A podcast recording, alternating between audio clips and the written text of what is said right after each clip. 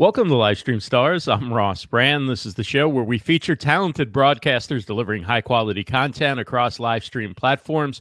And Livestream Stars is brought to you by Livestream Universe for everything live streaming.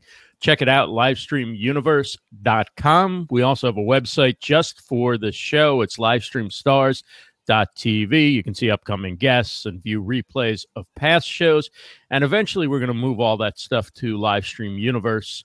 So there'll just be really one site where you can get most everything you need relating to uh, Livestream Universe. And we also are doing continue to do daily updates. So if you haven't had a chance, check that out on our. Uh, they're always posted first on the Facebook page, facebook.com slash livestream universe and we'll be back on thursday night for livestream news with monique hoffman uh, host of Cue the News, 7 p.m. right here on Fire Talk. And then Monday for Live Stream Stars with Rachel Moore of Really Dot Social and the Let's Live Stream Twitter chat. And now to tonight's guest, Jim Collison. Welcome. Jim runs the Average Guy.tv, hosting podcasts and producing shows about tech. His shows include Home Gadget Geeks, Cyber Frontiers, Home Tech Tips, Reviews, and How To's. Jim also hosts Ask the Podcast Coach with Dave Jackson Saturday mornings on Blab and works for Gallup. He partners with the talent resources team to recruit and retain world class system and database administrators and software developers who support Gallup's clients and the company's internal systems. But what we're really also interested in is that Jim's doing some podcasting over at Gallup as well. And uh, you can find those podcasts at coaching.gallup.com. And why don't we start there, Jim? Great. First of all, great to have you on. I've enjoyed Ask the Podcast Coach on Saturdays, whether I'm actually watching it live or I'm listening to the previous week as I'm driving somewhere. Um, so it's great to talk to you. I'm so glad Ross, you, great you to be on. Thanks on. for having me. Man, when you put it that way, holy cow, I need a vacation after all. Yeah. Man, I would I do way too much. Yeah, we do some webcasting. Uh, we call it it's podcasting. You may hear me refer to it on the Gallup site as webcasting, and I can tell you the story of why we did that. But thanks for having me on. Great to join your audience. I'm hoping to learn a little bit about what you do here as well. I always every opportunity is a learning opportunity, is what I say. So thanks for having me on. Exactly. Yeah. So um, tell me what you're doing with Gallup as far as the podcast. yeah, the it goes back about go. seven years when I started podcasting with a buddy of mine over at homeservershow.com. He got me started. And so that started my own network about six years ago doing that. And then uh, at Gallup, we have this product called the Strengths Finder. It's an assessment you can take. It's a web assessment you take. You can discover five your top five things ab- about what you're best at. It's a, we have a whole coaching community around it. And three years ago, almost three years ago to the month now, we uh, started thinking about uh, rolling this out into training for coaches. And they wanted to create this clo- this uh, global coaching network. And I raised my hand and said, "Hey, I have a great way to do professional development and training globally, and to do it for almost no money." They looked at me funny. Seriously, we can do it for almost free. It'll just be the time of folks, you know, putting time in to get this done. And uh, they said yes. And so back, I think it was May of 2013, we started our very first program called Called to Coach. It was really a coaching program to kind of reach our strengths coaches, kind of what we call them, Clifton strengths coaches around the world. And so we started with one show. We did it every three weeks. Uh, we did them on YouTube, live on YouTube at the time, and then I just ripped that audio out, and make a podcast out of it. When we kind of test marketed this idea of the word podcast, uh, nobody knew what it was. Three years ago, like mm, we'd say webcast, and they'd be like, like a webinar, and we said yes, like a webinar, and we went with it because that was like what they could. Th- that group could really closely associate to that to that idea. So the word webcast stuck, and I have been militant about it, but it's worked for us. If you asked our listeners, they would say, "Yeah, we like the term webcast," and so it's worked. So that has grown into uh, really three and four, almost four programs now that we do called the Coach Theme Thursday, where we take one of those individual themes in the Strengths Finder assessment. We go 45 minutes uh, deep dive into it, which is a ton of fun. We're in season two of that program now which has been good. I get great feedback on that program. We, we're doing a new one, Educational Insights, that we're kind of doing around some of the work we're doing in higher education, which is fun. We're only two into that. So that's a brand new uh, podcast. And then since last November, we've been recording Frank Newport. He's our editor in chief of Gallup.com. And this is uh, this is a straight like I record him. It's just him 12 minutes, all the best information about Gallup. So we do a variety. Sometimes we ask for input. Sometimes we have a chat room. In the in the case of Polling Matters, Frank's podcast, um, it's just we just blast it out. No live audience. We don't record it live. So we're just doing, yeah, we're right. doing a whole. We're trying to take advantage of all the media, all the ways we think people will consume it. Uh, we just crossed over. Oh, a couple months ago, we crossed over ten thousand monthly downloads uh, for the whole for all the shows in the channel, which we're wow. super excited about. Our next goal is that's fifty. Um, so we've got some uh, work to do. Our blog that's associated with it, which is a blogger blog, probably the worst way to do a blog ever. But we started it on Blogger four years ago, and we just left it there. It's coming up on the million view mark, and so we've been really happy with the results that we get all around our products, all to keep our customers and our coaches connected to us.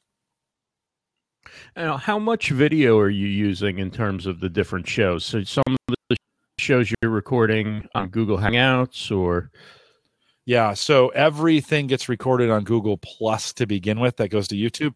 Uh, polling okay. matters. We don't use the video. That's the only one we don't use the video and That's audio only. The rest of them have a video component to it. And we've actually found that really, really useful to create communicate. You know, to create this connection this last week we did uh, the Clifton Strength Summit here in Omaha. About 750 coaches from all around the world, literally all around the world. We have them from everywhere come in, and I was I kind of had um I just hung out in the crowd, and Ross I got a little mobbed by the crowd. They recognized me from the videos, right? Which is what we want, right? Oh, we wow. want that audience engagement. We want that that that brand recognition, and they kind of saw me as the face of what we do from a webcasting standpoint.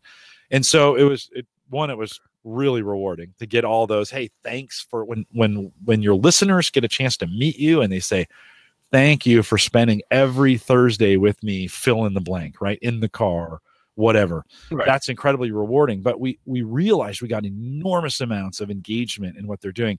The fact that they could find me and then recognize me and then know that's what's going on there was just a really a real testament to the brand connection they had made right? And yeah i'm the face of it but ultimately they're connecting to our brand. So it's really, really important. Wow, this is uh, quite quite an ambitious schedule you have there. Considering that this is not your, you, you also have the rest of your job to do, it's, right? It's not like no. you know they give you a studio and say spend all day. Yeah, it's a part time deal right? for me. I, I spend most of my time recruiting and managing our internship program. So we have a college and a high school local. Uh, so we have some uh, We'll start mm-hmm. with 40 some high schooler kid, uh, high school kids who come onto our campus and, and work with us. Then we have uh, I have 25 college kids that we recruit for every single year. So I spend a good majority of my time doing that. The webcasting at work only happens because I have a team. So this is the great part about webcasting in the enterprise is I have two blog writers. I have a video editor who does my audio um, as well. I have an admin that helps with sending microphones out and making sure guests have microphones and that they're scheduled and that they're going to show up on time. Um, and then I've got a, a, kind of a leadership team around me that helps pick guests and some of those kinds of things. So it is at work, it's definitely a team effort. All the tech stuff that I do, it's me and me alone, right? I write the blog post, I schedule right. the guests. Now, the production quality is a little bit lower, to be honest with you, just because I don't have time. I mean, it's I spend I get home Friday night, I start producing my Thursday night podcast. Usually, I have it done first thing Saturday morning. I meet with Dave Jackson at nine thirty Central for Ask the Podcast Coach. We do that till eleven. I get done. I post right. the rest of the show, and I try and have that done by one or two o'clock Central Time. So a good chunk of my weekend is taken up. The other podcasts that you mentioned, like Home Tech Tips, every once in a while. Cyber Frontiers about every three weeks um, on that one. So some of the other programs that I do are uh, Home Gadget Geeks is really the only other weekly podcast besides. It sounds crazy to say besides besides Ask the Podcast Coach that I do on a regular basis, and then all the work podcasts, and I do do those during the work day. Right. There is a there's a caveat. There's uh, two. One I do in either in Singapore or in Sydney, and I go in at nine o'clock Central Time PM to do those and then we do India, and that's midnight. So I go in at eleven, start the show, get things going. I do the show from midnight to one, and then I try and come home and grab a little sleep before I got to be back in. That's one time a month, so it's it's super right, super okay. super manageable. But to be able to talk to people, to be able to talk to our coaches in India is huge. Like from a brand recognition standpoint, we are very new to mm-hmm. India. So to be able to have those videos to reach those people in India or in Singapore or Sydney, wherever. It's a big deal. That's awesome. Now, for your tech show, you're using Google Plus Hangouts as well. Yeah, we're pretty much Google Plus um, all across the board. I'm super familiar with it and it works really well. Okay.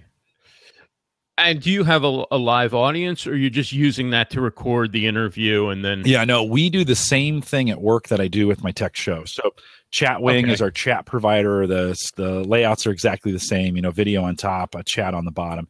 We'll get here in the U.S. for the live shows for Gallup. I get 35 or 40, maybe 50 sometimes.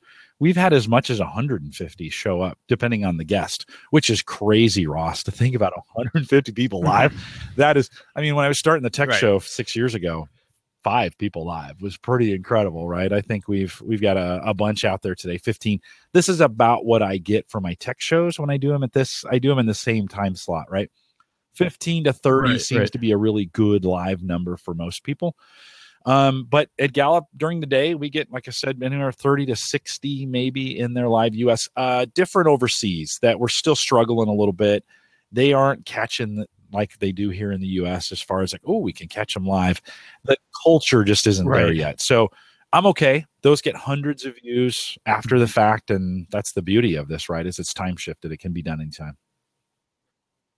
Right, right. Now for the chat, um, that's independent of of Google. So you could use that chat no matter yeah, what right. platform. Chatwing is who we use. use for that. It's great. They're free service.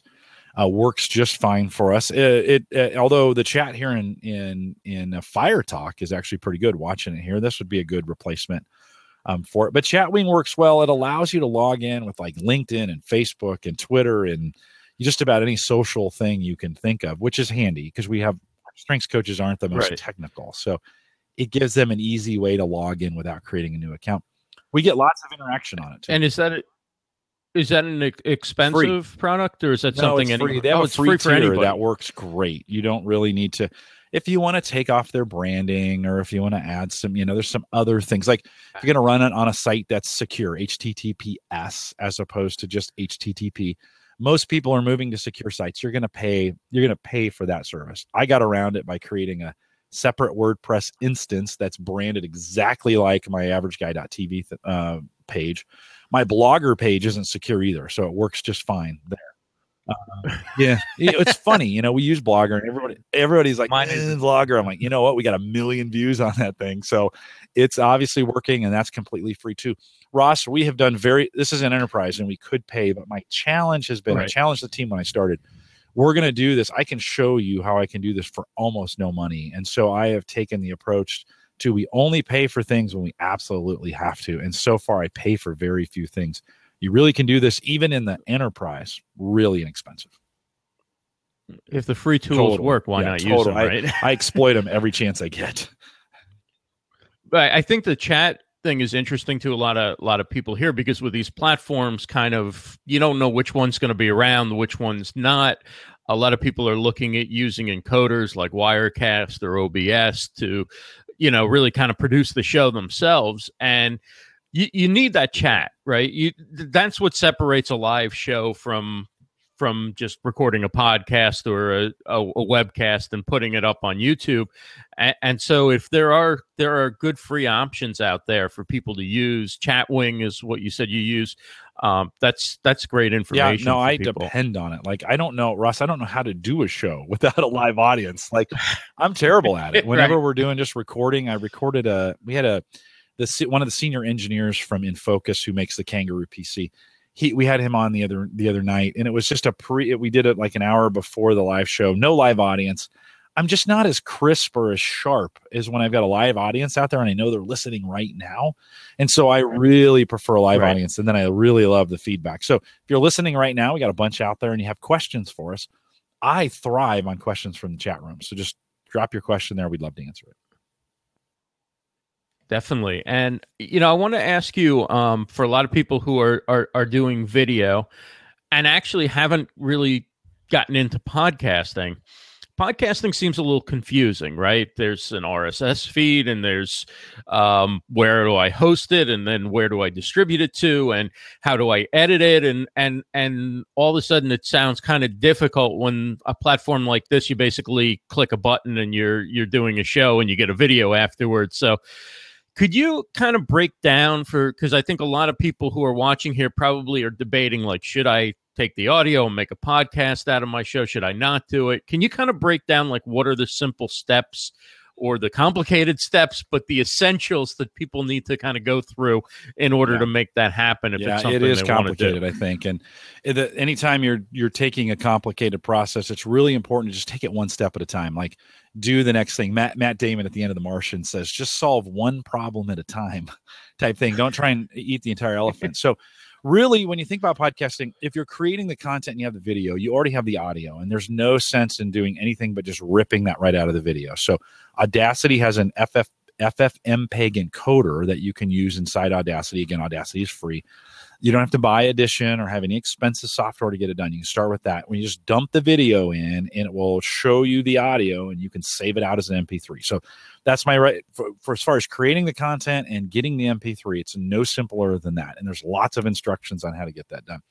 The second thing you need to think about is a host provider, right? So you really there's two different things. There's a website provider. That's the the person who when you go to your website, yourdomain.com, that's where that's showing. And then it be really smart to Right. get somebody to kind of host those files. And there's a whole variety of of of companies that do that. The three that I recommend: Libsyn, Blubrry, Spreaker. Those are the three I use. Spreaker per, at work. That's we use Spreaker um, for that. They'll all do the Mhm. same thing at about the same price. So just choose the one you're.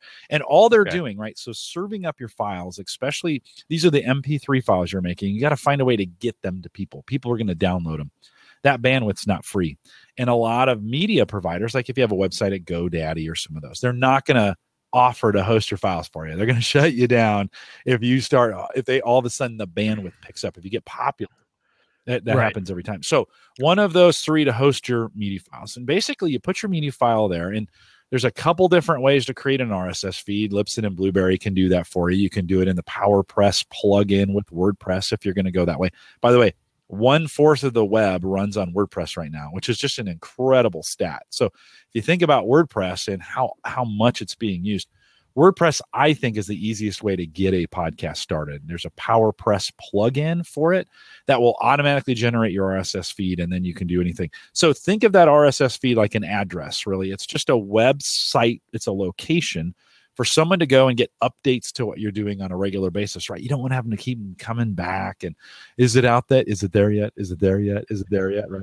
And and that's right, right, and that is different from the RSS that your blog it- creates. Well, every time you yes. If if you a have blog. a, blo- a separate blog RSS for the things for the, you think you've got these posts that are coming out, and that's an RSS feed. Right, like I do my blog posts for each of the sh- Yep. video shows that I do, right? And then I embed the video from YouTube or I was actually using the um Blab version of the podcast press. Um I can't think of what it's Simple, Podcast Press or Simple Podcast. Sim- yeah, but it's called Okay. Simple Live Yep. Press, I think. It was by the same guy, Hani, the same guy who made who made that. Um, but obviously I'm not using Blab, but so so there's an RSS feed for Yep. all my blogs, whether they're news blogs or whether they're they're blogs about shows, right? It's going to be a different RSS can be. feed. Just It- it or doesn't does it have have, to to be. be? Is it No. if it Well, if you were going to have a blog and a podcast, and every blog was going to have a podcast in it, right? Then you'd want a container that has all of that, all one thing. If you're blogging and podcasting, and not every blog has a podcast in it. In other words, sometimes you're going to do a post that doesn't have an MP3 in it. right. Then you want to separate those out. And so think of it like containers. I'm going to I'm giving containers, I got Tupperware containers and I'm giving them to you. In that container is going to be all my blog posts. So Ross, here you go. This is an RSS feed Tupperware container with all my blog posts in it. Oh, but I want audio. Okay. That's not going to every time this it's it's not a complete subset of everything that's in this container. Let me create a separate container for you and every time I do a blog post that has an MP3 in it for the podcast, I'm going to drop it into this container. And then I'm going to say, "Hey, here it is." okay. because it's kind of annoying in your podcast player when I just get a post from you and there's no MP3 in it. Like, like what? And Right, most right. podcast listeners expect a feed to only have MP3s in it. So you can the beautiful thing about WordPress and and PowerPress, this this plugin that you can use, is you can designate both uh, category. So you like if you have a podcast category, that's your podcast name. You can designate that RSS feed, and every time you're going to post a podcast, you put that category in there, and that tells the software, "Hey, I've got an MP3 in here. Make sure it gets delivered to my customer." Or they have a thing called channels. Same exact idea every time i post it it says and that's all you really want is a smart it's like a smart mailman. Every time you post it he knows exactly where to deliver it. Am i going to deliver it here with all the blog posts or am i going to deliver it here in just the rss feed? Once it, it's it is complicated i'm not going to lie. You need this is why there's all these podcast coaches out there because it it's a little complex to set up but if you take it one step at a time set up a blog get that going right? Practice your podcast get those going then set up a podcast RSS feed and get people listening to it that way. If you take it just one step at a time, it's not so hard when you just kind of take it one step at a time. You know, right. don't try and do all the social and all their social sharing and some of those things. Reserve that for a little bit later after you've been doing this for a while. And if you want to do a blog about your podcast, right, and embed the the player in the blog and you know do your notes and all that kind of stuff links um, that will be a part of your blog Correct. RSS, right? You'll still have the separate RSS that just sends yep, the audio. Yeah, whatever you put on that page won't it'll just make it to whoever you're sending that feed to. If you think it like a stream of a river, they're going to get that water, and then the other RSS feed. And, and in some cases, you know, I have. Um, I'm using channel podcasting over at with the with the PowerPress player.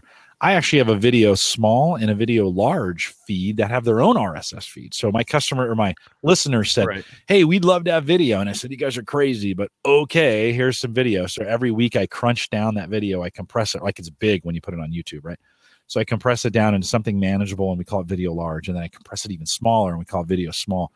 And those are on two channel RSS feeds for for customers who just want to register for that. So there's right, a lot right. of there's a lot of capabilities there. It's pretty technical, but again, if you take it one step at a time, you can do it. So you're using the PowerPress uh plug yeah, PowerPress like plugin or Oh, you know, I was thinking of oh, simple, yeah. no, simple. Is, that's Blubrry what provides this PowerPress, PowerPress plugin, right? Blubrry. It's free for anyone that wants to use it. You don't have to use Blubrry's hosting, but yeah, the the Blubrry oh, okay. PowerPress plugin is dynamite. And if you use that plugin, that gives you your RSS feed, so you don't even really have to no, understand you it. Just, no, right, you just choose. you, you kind of choose how people are going to get that feed. Whether you're going to, it's going to be right. every time you're going to designate a podcast. Are you going to designate a category? Or are you going to designate it by a channel? And then once you make that determination, right. that creates the pod, the RSS feed for you. You just copy and paste that code and put it into iTunes or or, or put it into whatever right, to make it work. And that's is that something you do one time, and then all that's your it. podcasts will automatically. Yeah, once it's set up, it's kind of set it and forget it, and that's the beauty of it. Is you kind okay. of got, got to work through it the first time, but man, once all that stuff is in, it just does it automatically every time you post. So I guess the other step to consider is where you're going to distribute it, right? iTunes, you're going to put it to SoundCloud. Where like what do you recommend as the this is you get off the ground yeah, places that you want to go. For most people just two places to really worry about. One is itunes for sure. They are the big player in the space. Mm-hmm. and all you're doing is giving them that rss feed. They're saying okay we got it. And anytime anybody requests this from an iphone we're going to direct them to your rss feed. They're not you're not downloading it there. They're not keeping your files. Nothing's there except a record of your rss feed and maybe uh, some of the descriptions of the podcasts that you do but itunes for sure Second, and we haven't gotten a lot of traction on this yet, but I, I think in the future this will make a difference. The Google Play Store. So you can submit your hmm. podcast RSS feed to Google Play with your Google account. It'll set it up. It'll be available in their properties. Between those two properties now, it covers, I'm going to say 85% of all the other podcast players and all the other podcast sites. There's other things you can do. There's other places you can register it. And so if you want an example of that, I think if you go to the averageguy.tv, there's a, I, I have a tab. Let's see if I sometimes I even have to look at that myself. I have a tab called Other Networks, and that's a list of everything where I put my podcast. So the averageguy.tv, look for the tab and I think it's just other networks slash other networks. I always forget, but it doesn't matter. Click on that tab, and you'll see this whole list of where I put it. Right, so it's a list of my RSS feed. I, you know, I do YouTube, Spreaker, Audio Boom, Podomatic, SoundCloud, Vimeo, Shout Engine, Mixcloud, Audiomack, Archive.org, Podcast.com. But don't do that. Like grow into right. that. Those are, but those are all the various places, you know, and then it includes like streaming services like Stitcher and TuneIn uh, Mixlr and Spreaker or some other places that I have it. So hmm. there's kind of a list of the ones I've curated that I think work well enough that I get a few hits or Podomatic, which is interesting. I, I originally started with Podomatic as my host. Quickly realized mm, this is not going to scale very well. I should probably self-host um, from that standpoint. And I still get a hundred listens on Podomatic. Why would I abandon those listeners out there? They found me there um, it has an RSS feed of sort that people are listening to. So every week I upload to Podomatic as well, and I get 100 listens. Yeah, Alberto Gomez says, "What about Stitcher? It's a great directory." Yeah, nope, too. I mentioned Stitcher in there. I I think yeah. Stitcher numbers are dropping at the moment, and so okay. it, again, it's a super thing. It's a super easy thing. You go over to Stitcher, you submit your information, you're done. Right? You go in the Stitcher mm-hmm. catalog. Mm-hmm and and you're there. I I know some who are listening. I don't get gigantic Stitcher numbers. You want to be there. The key would be for a brand new podcaster. We say this all the time on Ask the Podcast Coach. The key is add maybe one of these a week. So you know, right. get in there, figure it out, add it to Stitcher, add it. You know, maybe you could upload it to Spreaker. There's all kinds of ways you can game the system. The trick is to get those other two first, though. Get YouTube, uh, uh, you, uh, iTunes. There we go. Sorry, get iTunes, get Google Play, and you might consider uploading your uploading it to YouTube. I think you have to be on YouTube. I guess I'm assuming you're already there if you've got the video, but right, you got to be on YouTube. I mean, that's the number two search engine and on the whole in the whole universe is YouTube. So make sure you're taking advantage if you have video content or even audio with some slides. Not a bad way to do it. Hmm. Yeah, yeah, definitely. Um, and so I guess I'm trying to think the other steps. I'm assuming most people here understand basics of like hosting a show and things like that. So I'm I'm sticking to the things that are specific to like podcast challenges, mm-hmm. right? So you you get you want to get started. Um do you start with show number mm-hmm. 1 or do you have a bunch that you batch together or what is the best way when you're first coming yeah. out? Is I mean, I have like probably 35 shows in in the bank that I right. could, you know, I don't think I'm going to start with 35 at once. Yeah. But I might not want to just start with one, well, right? I mean, it, it just depends, uh, Ross. To be honest, what you're trying to do, and and the guru you're listening to at the moment. Here's what I like: if you're thinking about starting this podcast thing and you haven't done it before, one, sit down and create three to five podcasts and then never do anything with them because they're going to be terrible. In most cases, your early ones are awful. You think they're good and they're your baby, right? You birth them, you put so much time and effort into it, and you're like, these are great. They're not. They're never great. You, a year from now, you'll go back and listen to them and go, oh my God, how did I ever let this out into public? This is awful.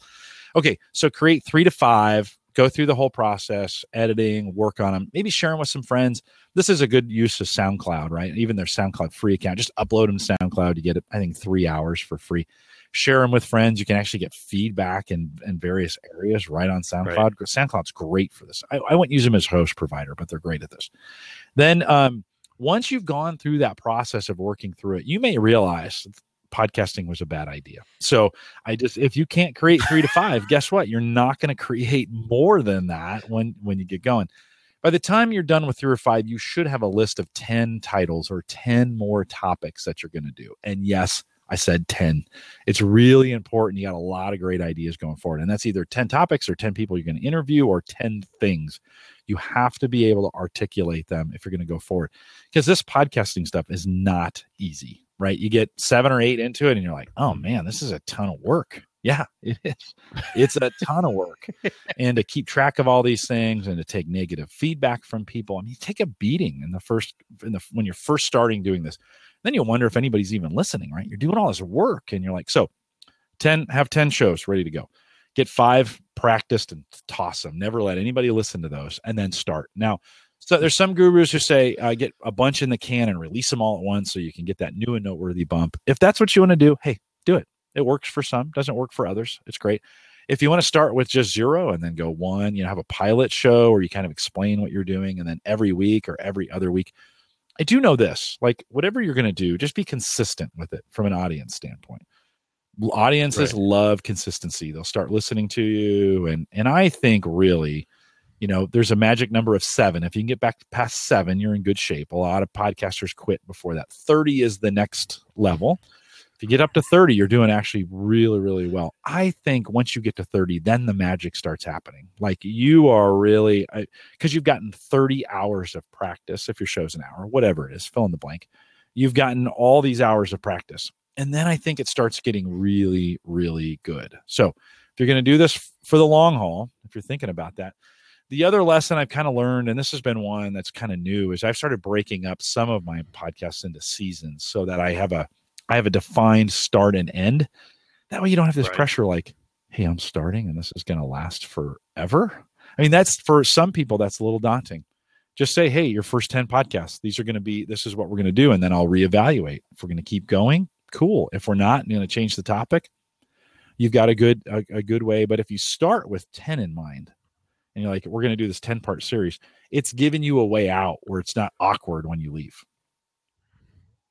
It's very interesting what you said about the numbers 7 and 30 because in doing these shows which are somewhat similar to what we you would do in a podcast in a lot of ways, right?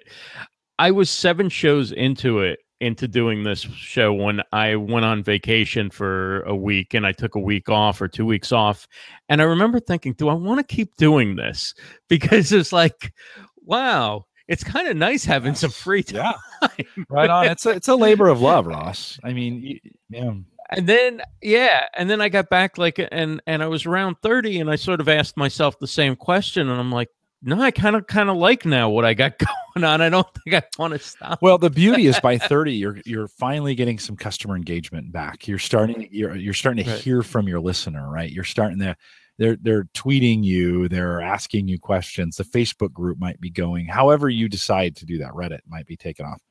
So right. then it starts getting good and that's like but you got to put the time in. You can't um you can't cheat it. You just got to put the time in and get 30 by the way i mean 30 is what seven and a half months if you're doing it weekly. So you've hmm. got um or yeah six and a half or something something like that. You've it's time and it's every week and it like like clockwork right. you got to do it you got to record it.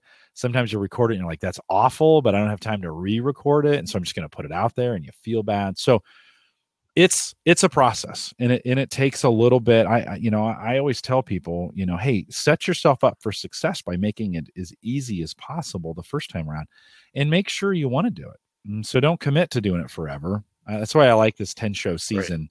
this is frankly why the networks do this with television, right? They're not mm-hmm. exactly sure if it's going to be a hit or not. So before they commit, right, they do 23 or 12 and like, hey, we'll pay for 12 and then we're going to reevaluate. Take that same approach. It's worked in TV. You can do it too. When you get overworked, you can always sort of mentally trick myself. Well, I'm going to go to the end of the season and then I'll give myself a break. And if I don't want to continue, and then of course, I, I I always like when I get to that point where I know I'm gonna have some time off or whatever. It's sort of like the the first night is like, yeah, you know, maybe I'll do something else, and then the next day I'm like learning how to do do something new, and I'm starting to work on it again. So, eh, you know, guys, we're talking with Jim Collison from the Average Guy TV. Ask the podcast coach. Um, I could ask Jim questions. Uh, for about five more hours on the stuff, but would love to get your questions in. So feel free to call in or, or throw your questions into the chat. Alberto Gomez asks, um, What are your thoughts about micro podcasting or platforms yeah, like uh, Anchor? Uh, Periscope, Facebook Live, Anchor, all those. Hey, it's I think it's a great way of engagement if your audience is there. So if it's if you can reach people there and it's working, man, go for it. Is it a podcast? Who cares? Like who cares if we call right. it a podcast or not? If you are reaching, this is all about audience engagement, not about the freaking term we call it, right? I, I get really right. burned out on people defining for me what a podcast is and what a podcast isn't. I don't really care. At work, we call them webcast because we asked the audience and they said we don't know what a podcast is. And so I always say, whatever is helping you reach people, whatever is helping you, if, if you're starting a podcast, it might be a smart idea to have some idea why. Okay, what do I hope to get out of this? Is it fun? Is it a hobby? Do I want to make money? Do I want to reach people? Do I want to evangelize something? All those things work. And then whatever you're doing, if it's working, just keep doing more of it. I mean that it, it doesn't take too much more uh too much more thought than that. Just keep going with it. So you know i'm not a big fan of facebook live i kind of think that's a that's going to come and go i think there'll be a version of it that will eventually work but i know people who are having tremendous success with facebook live and so hey if it's working for you don't let anybody tell you like what can and can't work if you ask me for my opinion i'm going to give it to you like i just gave you my opinion i'm not a big fan of facebook live however if it works, keep going with it. So, yeah, I think I, I, if you can fit it in and it fits your demographic or your audience, I'm not a big Snapchat fan, but I know lots of people on Snapchat. If it's working for you, go with it. Right. Um, what do you consider? And I know this is a question, and you, you really almost just answered it in the sense that you know it's all over the map and it's what works but it's one of those questions that, that i've heard discussed a lot what's the ideal length oh, for a podcast a great, great is it 18 question. minutes? Is it 22 minutes?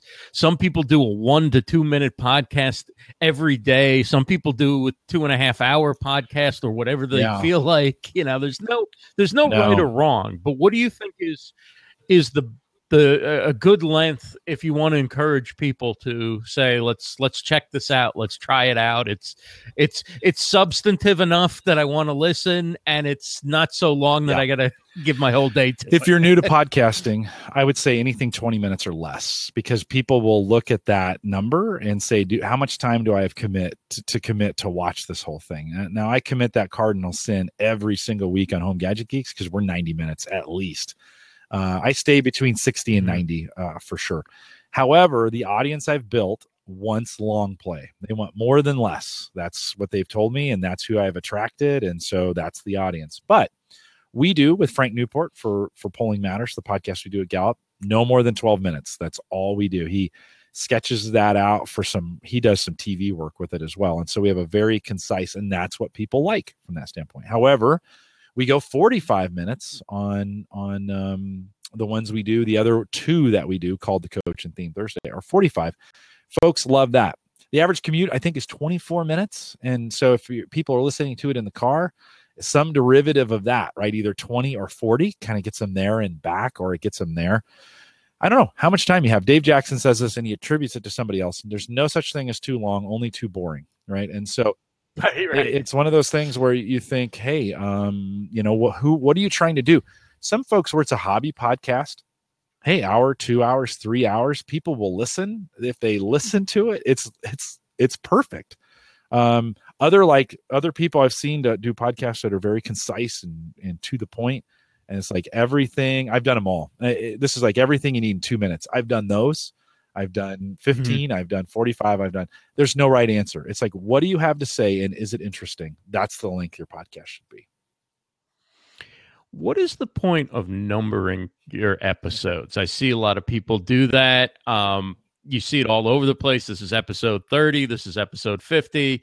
Um, do, yeah. do, do you want to put that in the title? Do you not want to put it in the title? Um, let, you know, for these shows, I always put the name of the guest right. in the title. That's how I remember the show by the name of the yeah. guest. Let me tell you how I think that started. So I think Leo Laporte started that because he came from TV. And in TV, they number the episodes. You just never know. Like they're there.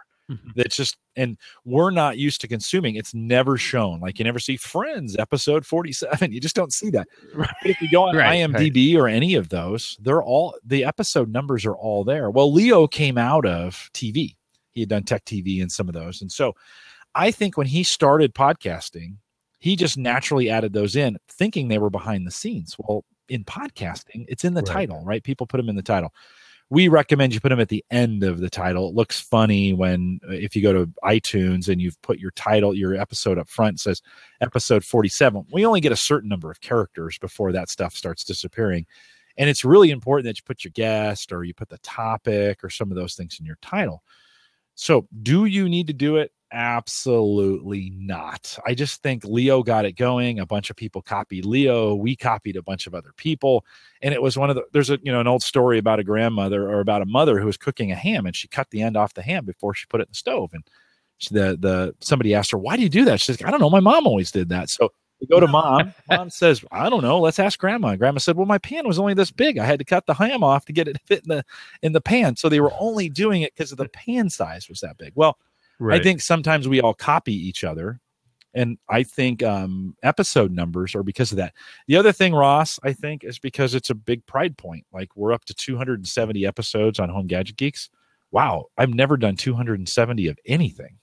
You know, it's right, it's. Right. I'm pretty proud of that. So I like to display the the episode number. The other the other nice thing it does is I shorten. I use Pretty Links to shorten up each of my podcast episodes because I get these really long. You know, the average guy.tv slash the date slash podcast title. In Pretty Link, I can do the average guy.tv slash HGG for Home Gadget Geeks and then put the number. And it's an easy way me, for right. me to find those again if I want to go back and find them or for other people to find them. Um, so putting the episode numbers or tracking the episode numbers is important from a from a utilitarian standpoint. I don't know if it adds mm-hmm. any value from a titling standpoint. Right, right. So for people who are um, doing video shows, doing shows like this one on, on FireTalk, they're doing blabs, they're doing um, Facebook Live shows where um, they're not just holding a, a, camera phone, but they're they may be interviewing somebody coming in on through an encoder or something like that.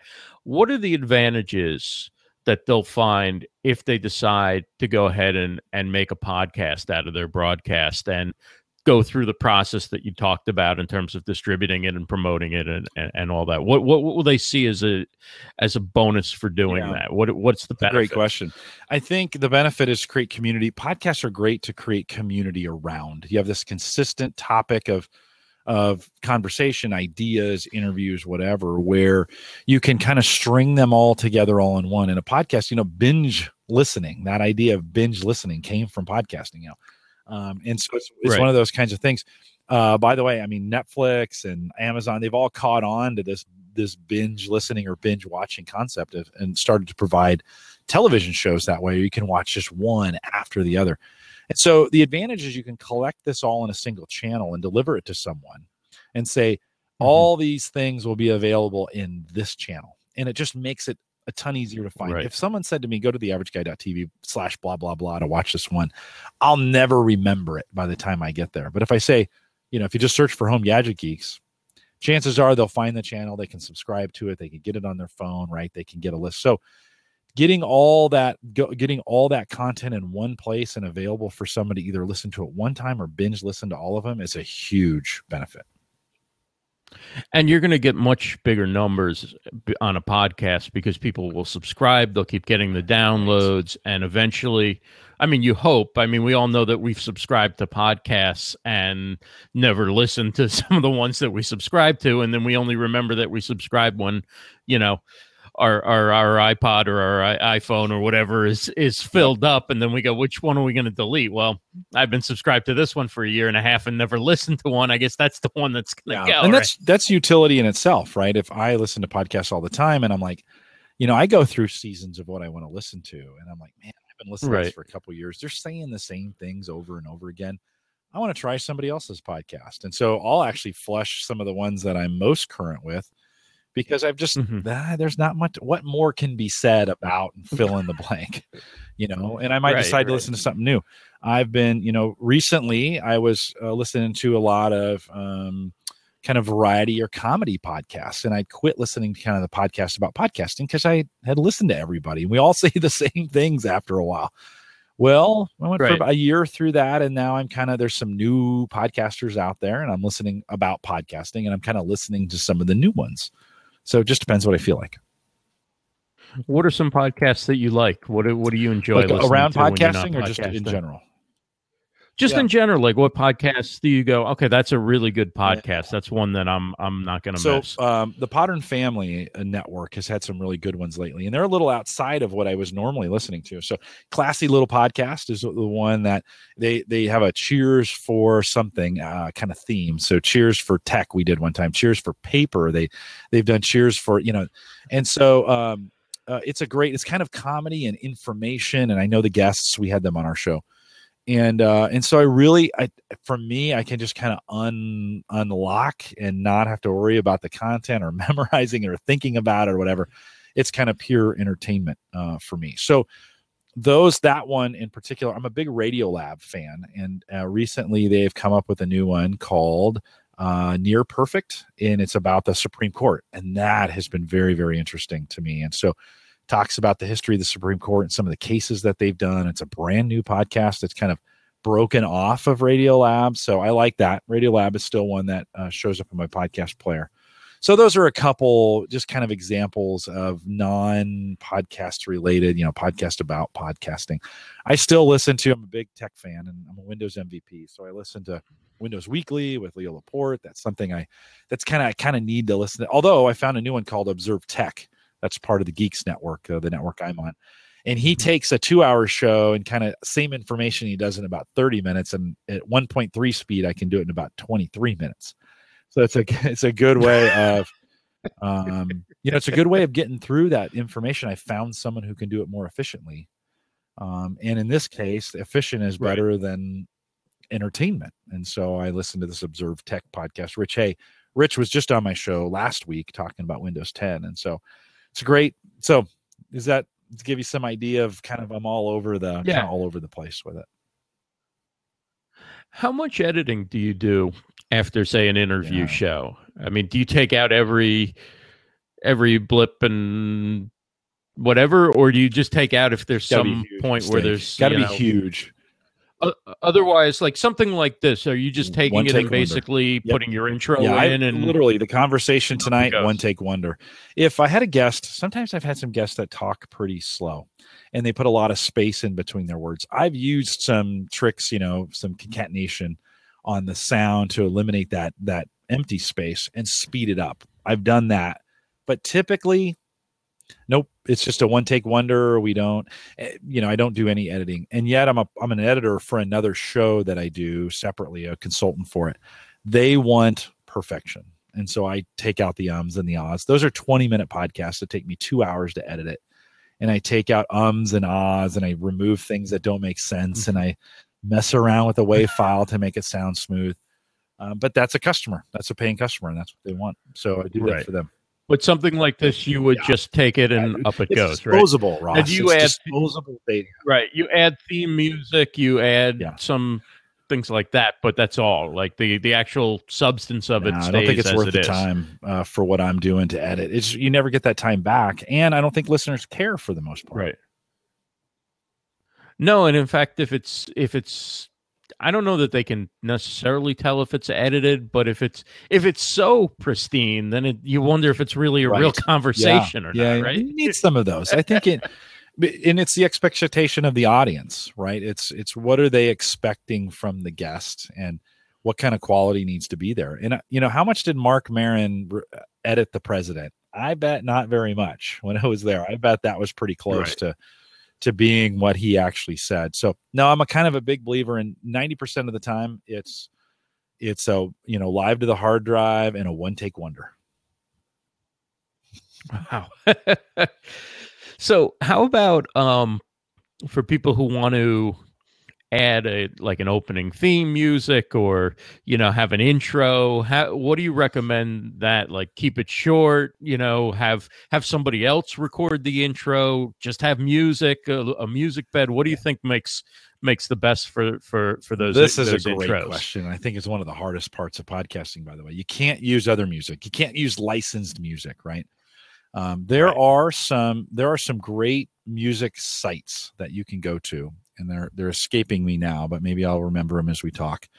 Where you can get royalty free music. In other words, you can pay a little bit for it, and then they give you the rights to that music, you know, to use in your podcast. Uh, you have to set some agreements and do some other things.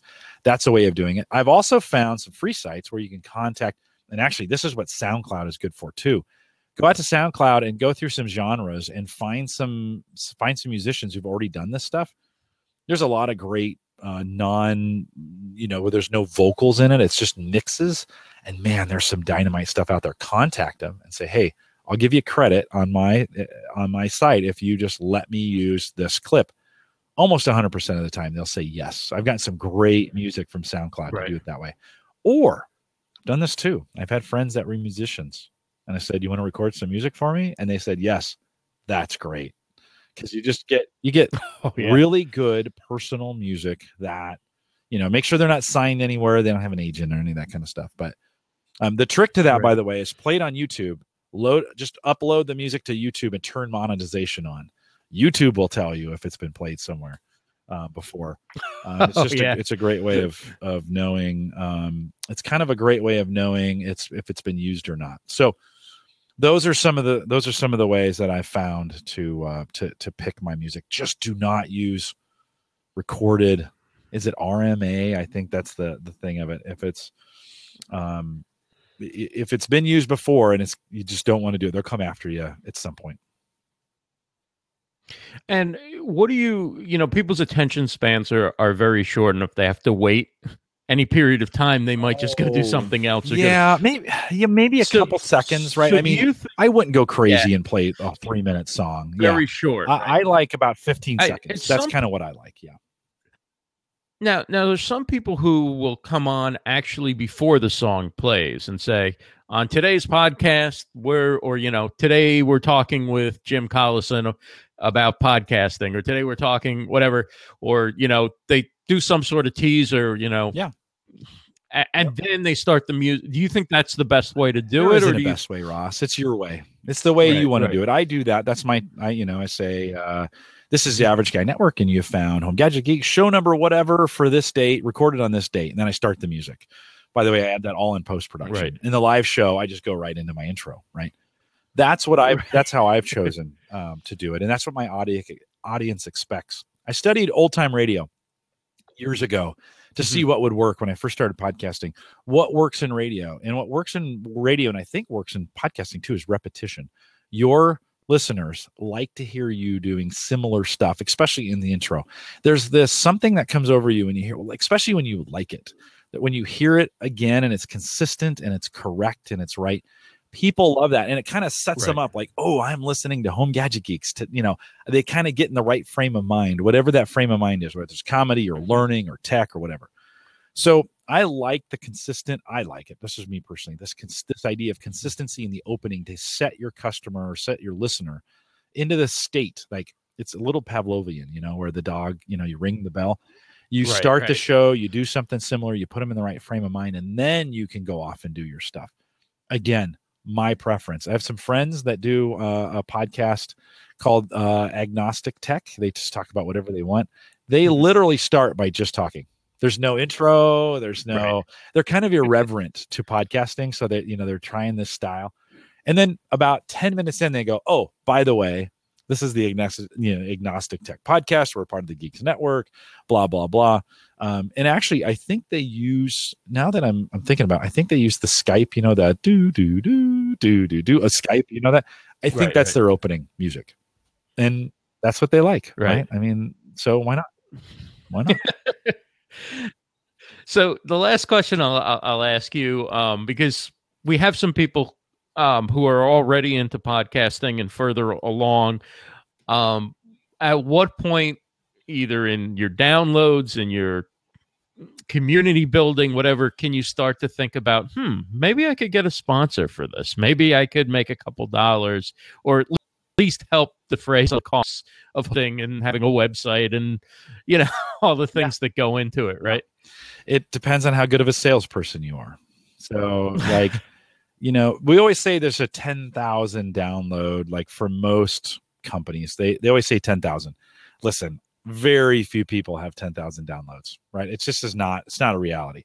A good chunk of us sit in the one to 2,000 category. I think if we were honest with ourselves, we're, we're in that one to 2,000. There's another group that are in that 500 to a thousand. Great. You know what? That's actually a really good audience if you got that.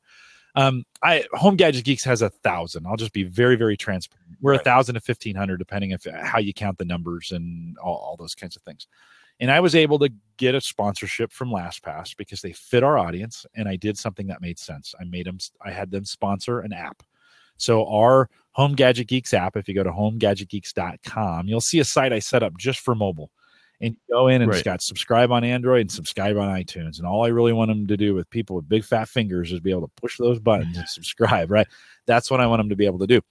Um, LastPass sponsored that, and they so they went in and so it made sense. And I, it's a sponsorship that Um, they helped me pay for the app as well as some advertising uh, uh, on the app itself, and it was a great. Um, it was a great sponsorship. I've had uh, Talk.to has been a uh, has been a sponsor of the program. They sent a whole bunch of T-shirts. We gave them away at a meetup, and they and they paid for some travel for me so I could do some things for them. Well, that's a sponsorship, right? And so, uh, Right. Ross, I don't have ten thousand, and yet I'm able to I'm able to do sponsorships. So, if you can find an advertiser that has your listeners as their customers, and it makes financial sense for them to un uh, you know lose money from their account and you gain money in your account that's an awesome relationship right? That works. So it's not so much about numbers or or the amount of downloads or whatever it's how well can you sell yourself to that sponsor and how engaged is your audience in what you're doing?